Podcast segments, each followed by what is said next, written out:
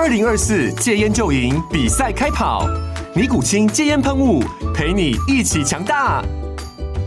戒烟不容易，单靠意志力戒烟的人，时常无法克服戒断症状而失败。尼古清戒烟喷雾将是你的神队友，简单一喷，药品急速释放，立即缓解七大戒断症状，不限场合提高戒烟成功率。除了尼古清神队友，你还可以寻求专业医疗人员协助，一起迈向戒烟成功之路。尼古清戒烟喷雾，用科学方法戒烟，请咨询全台各大药局及戒烟门诊。本广告由尼古清戒烟喷雾、卫部药书字第零二七八三五号提供。嘉安嘉护股份有限公司，台北市中山区民生东路三段二号十楼，北市卫药广字第一一三零三零一九零号。尼古清戒烟喷雾，相伴每个新开始。各位听众朋友，大家好，欢迎来到实话实说，我是今天的主持人简君如，那同时也是我们邱显志委员的助理。那当然，今天我们委员也是在，麻烦邱委员跟大家打个招呼。嗨，大家好，我是显智。好，那今天呢，我们主要关注的是东京奥运带出来的几个问题。没错，那。呃，关于东京奥运这一次选手们的表现都非常优异。那包括昨天呢，小林同学和我们的中国球王范振东其实打了一场非常精彩的比赛。邱文有看吗？有。其实我跟你讲哈，我我看奥运或者是看这些运动比赛，因为我本身呐哈，现在虽然看起来比较胖这样子，但是我在大学的时候，你知道吗？第一个篮球队，好，第二个班上如果有任何的活动，比如说要把桌球，好，打排球。然后各种球类运动，甚至田径都是派我出去，好，因为大家都会说，哎，那大家会不会打羽毛球啊？那我自己就举手嘛。结果没想到，我以为说打羽毛球是这样互相打打打，结果去被一个桥生电到，差点飞起来。因为我不知道，原来人家打羽毛球是这样带指引，这样要叼的，你知道吗？叼进球什么？人家是有球技的，但是你其实是打好玩的。对，就去那边这告北，就是一个业余的跑到职业选手队里面。但，是我跟你讲哈，因为。我基本上我看这种运动比赛啊，比如说我前阵子看了一个一个纪录片叫《拔一条河》，哦，是甲仙乡的小朋友在那边拔河拔河，哎，我真的是热泪盈眶。对、啊，请请委员再跟我们说一下这个拔一条河让你热泪盈眶的原因。就是小朋友在那边拔河啊，然后全村在那边支持这个小这些小朋友去外面比赛。那你知道吗？就是说，当这些家长、这些乡亲呐，哈。这个小朋友得到奖牌回回到甲仙的时候，然后游览车要进来，对不对？那这些这些村民都在这个桥头这边等他们的时候，我跟你讲，哦，那真的是非常的感人，真的抱在一起，太感人了。因为我我这辈子从来没有一个机会夺牌，然后让大家可以有这样的，可能要抱你也有点困难啦，在身材上。对，但是体育活动啊，哈，像从前我在德国的时候看这个德国足球队一样，我觉得我觉得在。台湾或者是在德国到其他国家都是一样，这个真的会有一种团结感、凝聚力，万众一心呐、啊。哦、是，对，这样子的一个就是全民的热忱集中在呃选手身上是非常值得感动的事情，超热血，真的是好那。呃，虽然说就是这一次呢，呃，我们看到很多精彩的比赛，然后选手的表现也非常好。那当然，委员也跟我们分享了，呃，你过去呢在篮球啊、桌球啊、啊没有得名羽球啊、田径啊，都都有呃略略的有一些涉猎啊。对对，但是呢，呃，就是回到我们这一次的东京奥运哦，在出发之前呢，还是发生了一些其实并不是很令人开心的事情。是，是主要就是这个高官坐商务舱，选手坐经济舱的问题。对，那这个问题呢，其实台资远台哥他在两年前有一个一日系列的这个节目，就曾经批评过这样子的一个风气，结果在今年的东京奥运还是发生了这样子的一个情况。那有一些人呢，他们替体育署开脱说啊、呃，政府管不到中华奥会。那请问一下邱委员，就是政府他对于中华奥会是真的没有任何监督跟管理的权限吗？这个东西哈，基本上我们也是觉得非常的不应该啦哈。因为大家想想看，就是说这个选手啊，基本上就是说教育部或者是说蔡总统，其实也三令五申，就是认为说选手如果出国比赛的时候，让他坐商务舱，因为给他比较好的照顾，比较好的休息嘛。哦，尤其是说如果说这个旅途非常长远的情况之下，到欧洲啊，甚至到南美等等之类的，那就是说在二零一七年的国民体育法的修法嘛，哈，这其实是非常重要的一个课题。在这个修法里面，哈，只有二十七条跟二十九条处理到奥会的中华奥会的这个法人的地位，好，那以及最低限度的补助跟委办的监督啦。哈，那确实就是说，它的人事行政组织的话，啊，基于奥会作为这个国际窗口的特殊性，哈，人事行政的监理跟要求是在当时是没有在那一个修法的标的里面。不过呢，哈，这一次的这个选手经济舱跟这个商务舱的事件来讲的话，其实是由教育部去编列经费，哦，那教育部编列经费，他也承诺选手要可以搭商务舱嘛。那就委托这个中华奥会来办理哦，但是中华奥会并没有按照教育部的委托去做这样的办理哦，所以就这个部分的话，当然以后要去追究这个部分，就是为什么教育部去做这个委托的时候，那中华奥会却没有按照这个来来做哦。那我再补充一点呐哈，就是说君如你有看过那个卡诺吗？加农没有哎、欸，你没有看过哈？对，我跟你讲，加农这个电影哈，我看过 N 次啊。好，因为我爸爸是嘉农的老师，哦，卡诺，哦，有这样的一层渊源。对，我爸爸是嘉农老师的好处就是说，哈，我小时候啦，哈，不管是吃的硬瓜，或是喝的牛奶、鸡蛋，全部都是嘉农的。嘉农，我可以写一个，也写感谢嘉农养你们。真的啦，没有，没有嘉农，我要怎么长大？你能，你了解之后，所以看到卡农的时候，我跟我爸爸一起去看，哦。那我爸就是说，当时就是有有已经已经有一点生病了，然后不过真是抱病去看这样子。看完之后，我跟我爸都快要抱在一起，你知道吗？哦，对对，嘉农的有一个很深厚的感情嘛。哦，那你看他能够结合了这个日本人哦，那当时的汉人原住民，然后组成一个队伍，然后到甲子园，然后得到第二名，真的是热泪盈眶。那在里面的时候，哈，他。这个教练啊，近藤教练到甲子园的时候，他怎么说？这些小朋友都在睡觉嘛，好，睡觉的时候要去帮他盖棉被，这样看起来有没有很像怪叔叔，怪怪的嘛？好，对，就是说教练教练跟他的子弟兵的情感，好，或者是说我们这些大人对这些小朋友的情感是什么？他他说一句话，他说：“孩子们，谢谢你带我来到甲子园。”我觉得，我觉得。这个经济舱跟商务舱应该就是这一句话，就是选手其实才是带我们看到世界的这个重要的窗口跟媒介，就是这样。所以我们要谢谢孩子们哈，能够来到东京哈，然后带我们来到东京看到这么精彩的表演嘛。所以当然是以他们为主体呀。是是。那你官员哈，你这些这个奥会的主席等等之类，你在做商务舱，选手在经济舱，当然大家会。觉得为什么会变成是这个样子？哈，我们也有看到有网友提到说，就是呃，其实做呃商务舱对于选手的身体是比较好的，就是说，尤其是篮球队的队员，他们有的可能身高到两百公分或更高，那他们的脚在经济舱里面其实是伸不直的，所以到商务舱其实并不单纯是舒适，对于有一些救急的球员来说，这也是非常重要的保护。没错。是，所以就这个部分的话，当然就是说日后应该要去彻底的去检讨啦。哦。是，那除了中华奥会以外呢，其实国内的单项协会他们的运作，对于选手的选训还有待遇的影响也非常的关键。对，但是呢，其实协会的争议呢是一直。就是层出不穷，像是二零零七年卢彦勋他就因为争取选手的权益被网协禁赛。那二零一三年王子维跟廖哲宏也因为没有穿赞助商的球衣被罚了上万元这样子。嗯、对，对，那其实呃，包括就是我们现在的桌球教主庄智渊，嗯、还有我们的世界球后戴资颖，其实也都吃过协会的亏。是，对。那请问委员，就是说政府他在对于这个各单项协会呢，有什么监督或是管理上面的责任？我、嗯哦、这个当然就是说，二零一七年这个所谓的体改啦，哈，体育法的修法，这个是非常非常重要关键的一步。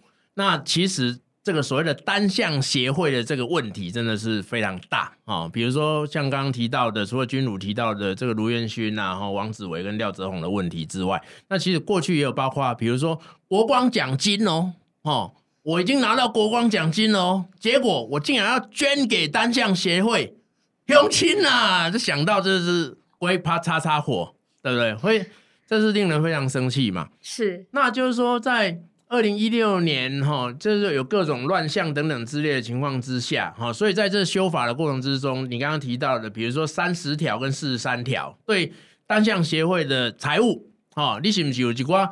这个结党营私，哈，那甚至说万年的永远都是你，哈，这个十年前是你，二十年前是你，现在还是你在当理事长，哦，这公起来今天要告诉兄弟哦，所以那财务的状况，那甚至是选举制度，都有一些哦很明确的赋予这个监督的考核机关哈的这个考核的机制嘛。那考核就是体育署，教育部体育署，你必须要去做这个工作。那其实法有没有赋予给他这样的责任？当然有啊，比如说国这个国体法四十三条，现在修修改的这个国体法四十三条里面规定说，如果说这一些单项协会有违反法令章程或妨碍公益情事的话，哦，那主管机关就是说教育部体育署，哈，可以给予警告、撤销其决议等等之类的，对不对？哈，那。如果说要限限期改善嘛，如果不改善，然后情节重大的话，可以为下列处分，比如说停止全部或一部的奖励跟补助。哦，这严重，对不对？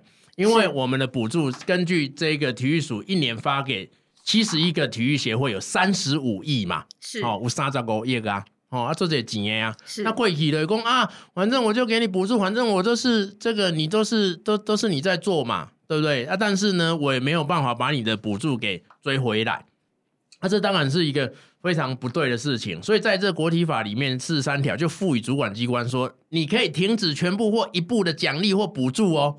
哦，所以这是一个胡萝卜跟棒子嘛。哦，奖励可以，补助可以，但是你如果不遵守这个国家法令的规定的时候，你如果乱搞的时候，我要把你的补助拿回来。好、哦，那包括就是说撤免其职员，对吧？你。万年秘书长完全没得利嘛？那你秘书长在我北部，那你的职员在我北部的情况之下，主管机关撤免其职员，那限期这个整理啦，哈，那等等还可以去移送人民团体法主管机关废止许可，好，那甚至可以命令他解散。理解当然协会，我得给你解散，哦，这最严厉的一个处分，哦，是。但是这么多争议当中呢，好像呃，就是说主管机关他的态度似乎也不是很明确。没错，委员提到就是二零一七年国民体育法修法，可以跟我们说明一下，就是哎，国体法修法到底修了什么？对，第一个部分哈，就是说单项协会的会员的组成应该以开放人民参与为原则，比如公烂哈，或者是说这个这个各位听众朋友，大家都来参与这一个单项协会的组成。好，我们关心这个运动哈，我们关心这个棒协也好。网协也好，羽协也好，我们都应该要开放让人民来参与。哈，那这涉及到就是说，这个单项协会的组织章程的订定跟变更啦，哈，都应该要得到教育部的许可。你别当咖喱欧北定，哦，你不可以自己乱定，定到最后说大家都不能够加入，哦，那当然就是要有一个这个相应的这个开放的态度，然后并且得你的章程必须要得到教育部的许可。那第二个其实很重要哈，这个其实我们也咨询过，就是说单项协会应该公告财务报表，财务公开，好，收多少，支出多少，花了什么钱，得到政府多少补助，每一分钱都应该清清楚楚，并且要接受教育部的指导跟考核，好。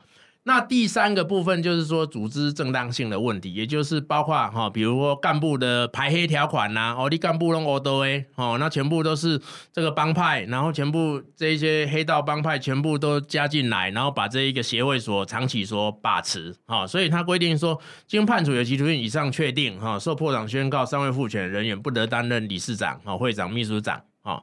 那或者是说他的三等亲内血亲等等之类不能担任理事监事，好，无为不为之类的。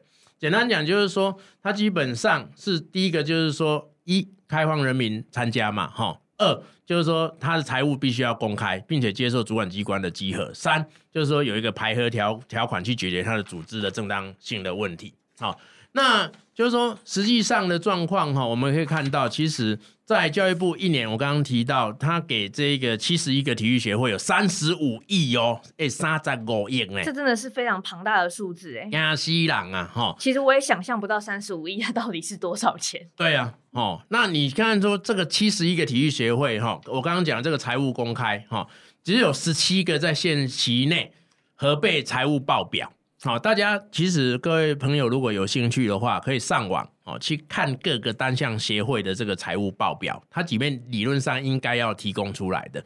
那根据立法院预算中心二零一九年、二零二零年都点出相同的问题，哦，就是说只有十七个啦，哦，七十一个拿到这个体育署的这个钱的协会里面只有十七个，他在限期内核备这个财务报表。哦，所以就这个部分的话，它的落实的状况当然是不尽理想。那所以我们也在多次的咨询或者是记者会里面，都要求体育署必须要强烈的去监督这些体育协会，因为法已经给他这样的权利了。是，那我再补充一下哈，因为曾经发生就是戴资颖他在里约奥运没有穿着协会赞助商提供的球鞋引发争议的缘故，所以在二零一七年修法的时候呢，就有要求协会和选手要在比赛之前先协商赞助商。而且要尊重选手的需求，不应该对选手有失公平的约定。对，同时呢，如果单项协会它有举办或是参与有具收益商业性的赛会时，应该要支付选手出赛费。对对，那我们也希望说，就是这样子的一个修法有办法去解决，像前面提到的，呃，包括卢彦勋、包括王子维、廖泽宏这一些呃非常努力的选手，是因为赞助商的缘故，所以呢被禁赛或者是受到惩处的这个情况。对，这真的很心酸呐，哦，是这等于是说这个协会就这个其实这个脉络也是一样，就像我刚刚提到的，哦，哎，选手得到国光奖金，哎，怎么搞到最后的结果是说奖国光奖金还要再捐赠给？这个单项协会是哦，这个也是非常不应该的。是，对。那之所以赞助商他们会呃去提供这些资源，其实某个程度上也是因为呃有选手努力表现才会得到的这个成果。没错。那似乎这样子的做法是有一点倒果为因啦，是就是说呃因为赞不不配合协会的赞助商，所以被惩处。似乎是有一点倒果为因，是去反而去惩处，就是呃表现好而且非常努力的选手。没错，君如这个讲的非常好，真的我是觉得这个完全是一个倒果为因，完全不对的事情。是，对那既然说就是二零一七年呢，我们的国体法都修法了，对那目前单项协会的运作还有什么样的一个光怪陆离的情况？我跟你讲哈，你讲到这个哈，真的我是也是觉得非常气愤呐哈。比如说我们前阵子去咨询过的，就是说。对于这个教练哈跟裁判的受证，还有还有培训的相关的业务的问题，那其实在这个国体法修法的时候，三十一条它修法就已经讲得非常清楚，应该是要让各单项协会去办理嘛。结果他现在还是由中华体总哦来把持。那我去问体育署长啊，现在已经下台了，那是前体育署长的时候，他竟然不知道。哦，有这种事情，他还跟我回答说：“啊，我觉得中华体总这个做得很好啊，我们现在都交给中华体总来做。那中华体总非常有名的是，他们都会固定办这个孝亲洗脚的活动。没错，他就是弄一些无为不为嘛。哦，那基本上就是说，这一个专教练跟裁判的受证，本来在三十一条修法的时候，他就讲说，鉴于中华民国体育总会近年并无显著功能，好，理理由书里面都这样写的哦。”然后为免体育团体之管理出现叠床架架屋的问题，哈，并使教练与裁判业务得直接由中央主管机关进行监理，所以他的负债决议就是说，希望这个体育署不得延续过去的做法，不得延续过去做法，就是说不能够再把这一个教练跟这个裁判的受证都由中华民国体育总会来做，哈。那也不得透过定定执法，将相关业务交由不受监督的第三方单位执行，规避监督的责任。OK，结果这是二零一七年，现在是二零二一年，还是由中华体总来做？是，君如，你讲一下。而且呢，虽然说这个不得透过定定执法哦，那体育署非常的聪明，他们也不用定定执法，他们直接用政府采购法，将这个相关的业务呢委托给这个中华体总来继续办理。没错，这其实是非常荒谬的事情。永清呐，这个真的是哦，只讲到这个真的快要中风了。还好我最近常常在跑步哦，避免说我这样怒急攻心之后哈，这个真的是脑溢血。你知道吗？二零一七年哦，写在这个修法的理由书里面，写在附带立法院的附带决议里面，他到现在还是没有做。这真的对于选手、对于整个体坛的环境，还有对于关心这些选手待遇的民众来说，都是很令人心寒的一件事。没错，这非常令人心寒呐、啊！哦，所以就这个部分的话，我们也会持续再去追。哦，那另外一件事情就是说，这个单项协会啦，哈、哦，这个选举的弊案层出不穷。哈、哦。二零二零年二月十二号的时候，棒球、网球、羽球、游泳四大协会虚冠人丑，啊，等于是说也守法的。其实如果有在关心体育改革的这个朋友们，大家非常清楚嘛。冠浪逃，哦，反正呢，我就是怪亲家兵又弄中入会，反正然后我就把持了这个协会。那这个协会之后，那伪造文书等等这样的方式，哦，那就这部分呢，他终于判下来了，哈，得到这个司法的制裁，好。那根据体育署所提供的资料，哈，到二零一六年到二零二零年单项协会，就即系当二零一六年到二零二零年，哈，单项协会各单项协会总共有十六件的弊案，哈，那都和这个伪造文书、诈欺得利、哈、诈欺取财等等有关。那体育国体法第九条的惩处的案件是多少呢？零件，没办件，是的，没办件。好，然后第三十九条这么松散，刚刚提到的这一个排黑条款，哈，也没有曾经也没有发生过作用啦。好，那君鲁就这部分的话，哈，你觉得他的问题主要的问题会出在哪里？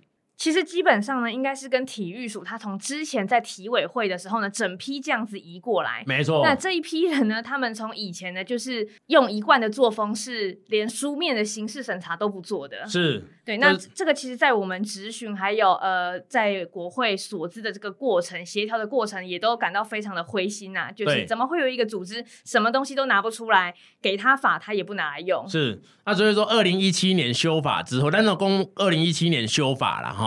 修法之后，你到底有落实不？好，这问题的话，那这个问题其实，好，到目前为止，很多就是像光海过去讲的，中华体总到目前为止还是在继续在做，好，那完全没有任何改变。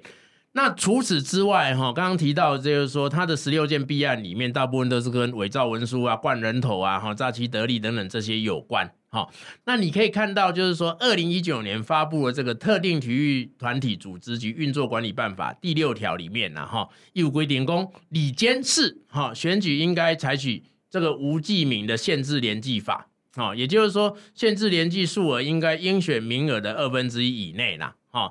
那今晚问题来啊，哈，比如说，咱今晚是一个这个单项协会，那它规定是说，里监事。他必须要限制联计数额哈，然后应选名额二分之一。刚才讲的是说，不要让 winner take all 啦，哈，不要就是说你应选十五个，结果你一个人有十五票，好，那他现在可能让他变成是说，可能一个人只限制在可以投七票的状况之下，是，那当然就有可能就会进行了改革。但是问题在哪里？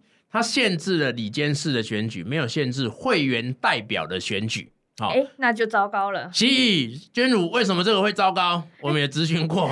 欸、对，我们也咨询过。对，那实际上是这样子呢，就是如果说呢，今天我们的会员代表他没有呃纳入这个特定体育团体组织及运作管理办法里面去做一个限制联计，是，那他采取的是全额联计的情况，就变成说呢，会员代表呢，他还是一样是 winner take all 吗？没错。那如果今天我们采的我们的理监事选举呢，是透过会员代表去执执行一个间接选选举的方式来产生的话，那会员代表全额联计，理监事限制联计的意义在哪里呢？其实很有可能是没有什么功能的。是，在这个各位雄亲呐，哈，这个我之前在职业律师，哈，所以这个部分呢，这个跟大家详细的说明一下。甘南共，就是讲一干他限制理监事，哈，无记名限制联计法，对吧？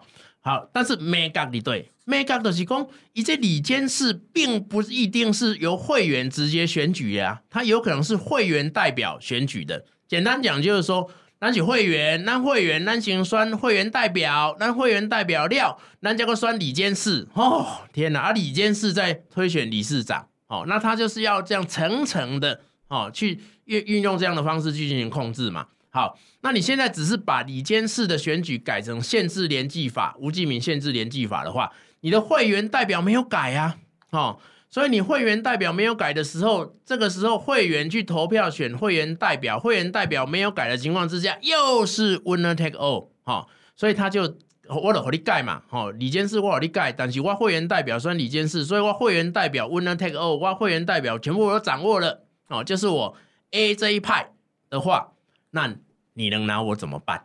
是，那很明显就是在里监事选举，甚至是理事长的推选的时候，也都会是 A 这一派来当选。是哦，讲到这个真的是令人非常气愤呐！哈，所以如果会员代表还是用全额联计的话，number 盖位，那可能又是少数人去把持的这个会员代表选举的这个状况。哦，那就是说，等于是说，体育署它规定的里监事的选举应该采限制这个无记名、限制联计的，就形同具文了。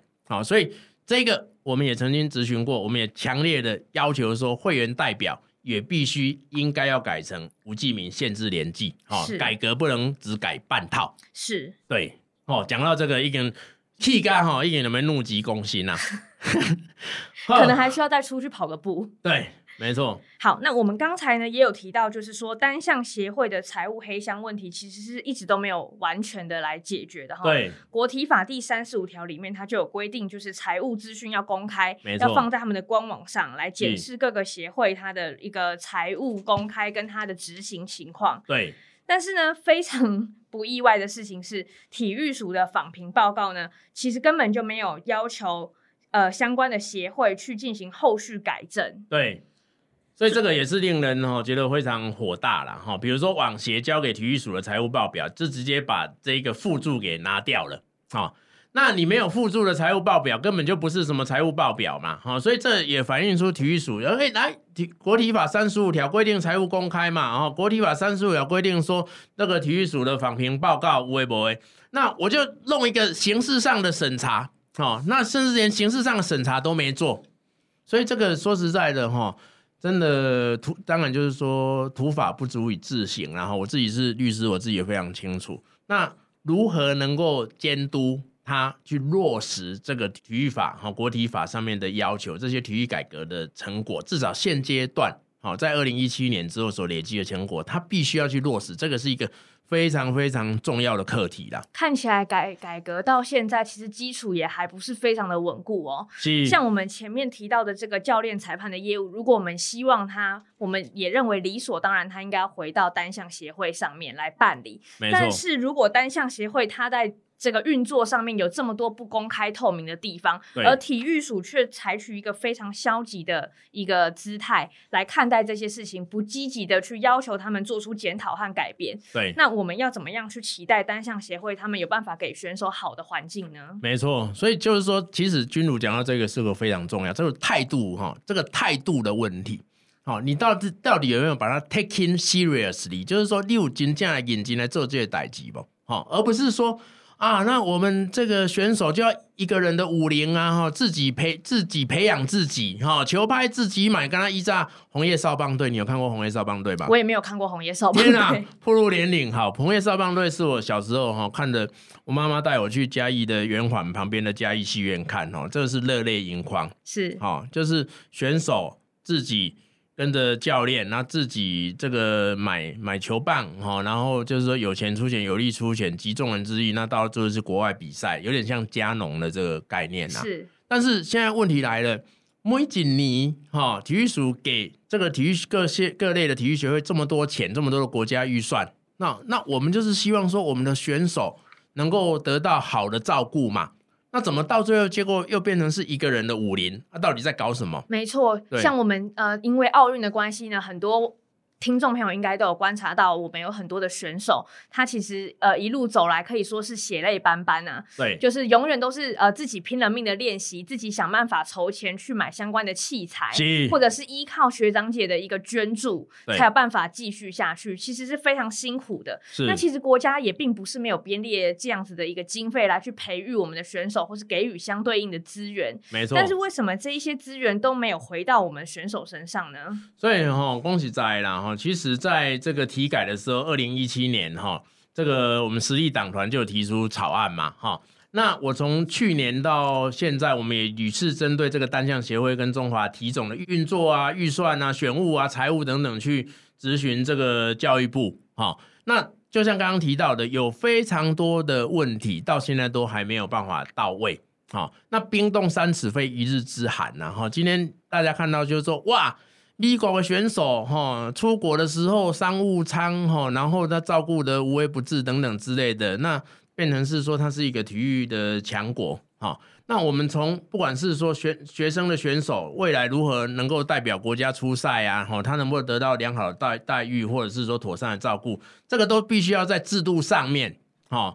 跟这个，比如说在国体法上面，它到底能不能落实？在单项协会上面，它到底是不是能够免除被这个少数人把持，哦，甚至黑道帮派等等这样的状况，那才能够打造出一个健全的体坛的环境。好，那我在这边哈，我其实这个对这个哈，我非常有感触。为什么呢？因为基本上我是一个出生在一个很乡下、很乡下的地方的乡下人嘛，哈。然后我们那个地方也有许多人成为这个体育选手，包括我去年的时候，我有去嘉义县的这个中埔乡的同仁国小，因为那里有一个同仁少棒队，是好。那跟这一个选手，还有就是说教练，然后教练也非常非常热情，就是说他奉献给这个台湾的棒运，哈，等于是奉献他的一生。是。那这个小朋友有很多，我们这个阿里山，或者是说这个其他山区的小朋友嘛，哈，都在练棒球这样。结果教练就跟我讲一个事情，就是说，你，呃，你来看，哈，委员，我们这个哈练习的场地基本上已经斑驳不堪。哦，操场啊，然后这些设备已经斑驳不堪，那是不是就是说可以协助了哈，让教育部可以有一些经费的话来做一些整修之类的？好，那我们得到这个请求之后，我们当然也是觉得说，哎，这个真的是有需要，因为这个已经哈，这个设备各方面都已经简简直是残破不堪的这个状况。好，那后来呢，我们就询问给教育部嘛，好，那教育部他当然经过很多的审核之类的，好，最后。同意哦，说能够对他们的这个操场去进行整修。我跟你讲，我后来接到教练的信啊，我整我整个哈，我到现在讲的时候，我自己眼泪都快喷出来，就觉得就是说这个基层的选手哈，真的非常辛苦。那是不是能够给他们一个比较好的照顾？哦，就这个部分，而不是说只是让他们自己在牺牲自己，让自己在努力。是。那其实呢，就是呃，刚才委员呢提到了很多。包括就是呃整个单项协会啊、体总啊的运作预算选务，还有财务的问题，我们其实都有咨询过这个教育部。嗯，对。但是呢，资源不到位，实在是一件很让人心酸的事情。没错。尤其看到选手这么努力的在练习的时候。对。那其实呢，选手的身心状况也都和体制内的一个大的问题呢，同样都需要被重视。对。对，就是主要是说呢，目前呢，我们很经常看到我们的学生选手。被以这种不合理的要求是磨练的观念哦，所以被操套就是面临很大的一个身心上面的压力。对，那其实我们很多熟知的球员啊、选手啊，嗯嗯可能很多都参加过这个非常重要的国际赛事，也都不吝啬的分享过，就是以前过去，甚至是现在还在被教练教育跟磨练的这个过程和心得。对，这个部分的话，就是说时代也已经改变了哈。说实在的。就是说，不管是说训练的方式各方面，哦，都应该要能够与时俱进，哦。那其实像在四月三十号，哈，就是不打小孩子嘛，哈，你大家可以看到，就尤其是我过去在担任职业律师的时候，你可以亲身看到说，有许多因为不当的管教或者是等等类似这样的状况，那发生的这个不不愉快的事情，那甚至会是烙印在这个小朋友的身心里面，哦，所以。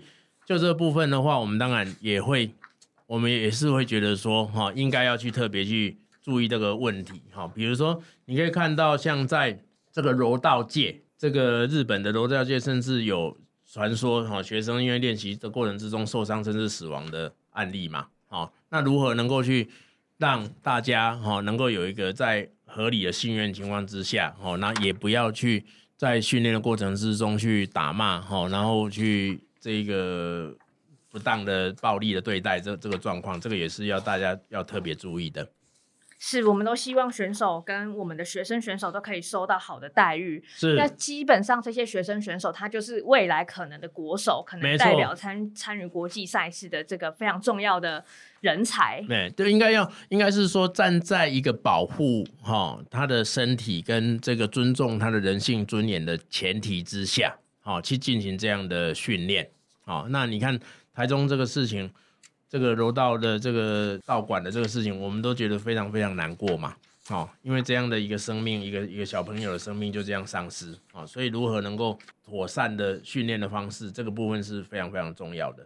是我们这边讲到比较严肃的话题，对啊，没错，整个整个觉得非常的沉重啊，没办法，OK。好，那我们回到呃，现在还在热烈进行中的这个东京奥运。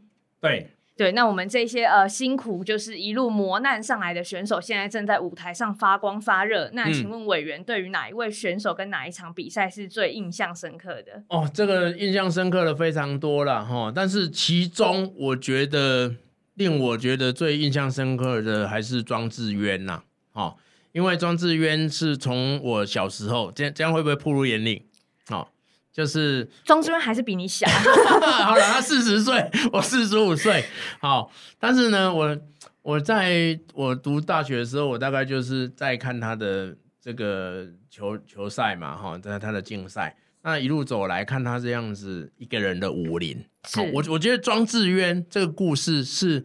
台湾体坛的一个缩影，很多选手的一个缩影，他们必须要靠自己，好、哦，那努力的打拼。比如说，他的妈妈就是他的教练嘛，是，然后一路上这样子，哦，这个自己培养自己等等之类的，哦、是。其实你从这个角度来看的话，哦，这个其实是。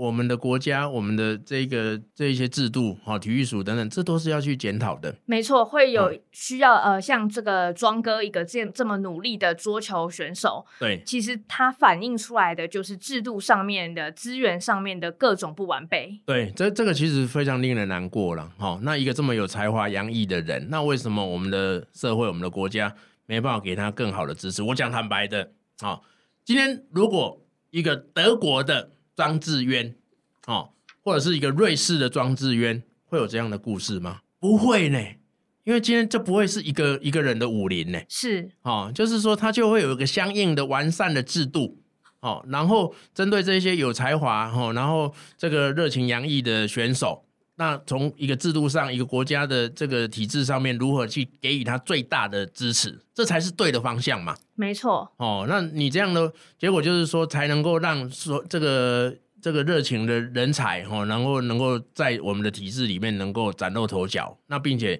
就是说，保证一件事情，在台湾，哦，如果你力争上游，你会得到大家的肯定，这是最重要的。是。好，那我们今天也。谢谢邱委。今天在一个非常沉重，然后也非常的啊气愤吗？是，主要可能是呃心疼这些选手，心疼，没错，你你你说的没错哦。那我们也会持续的努力啦。好，那今天也谢谢君如。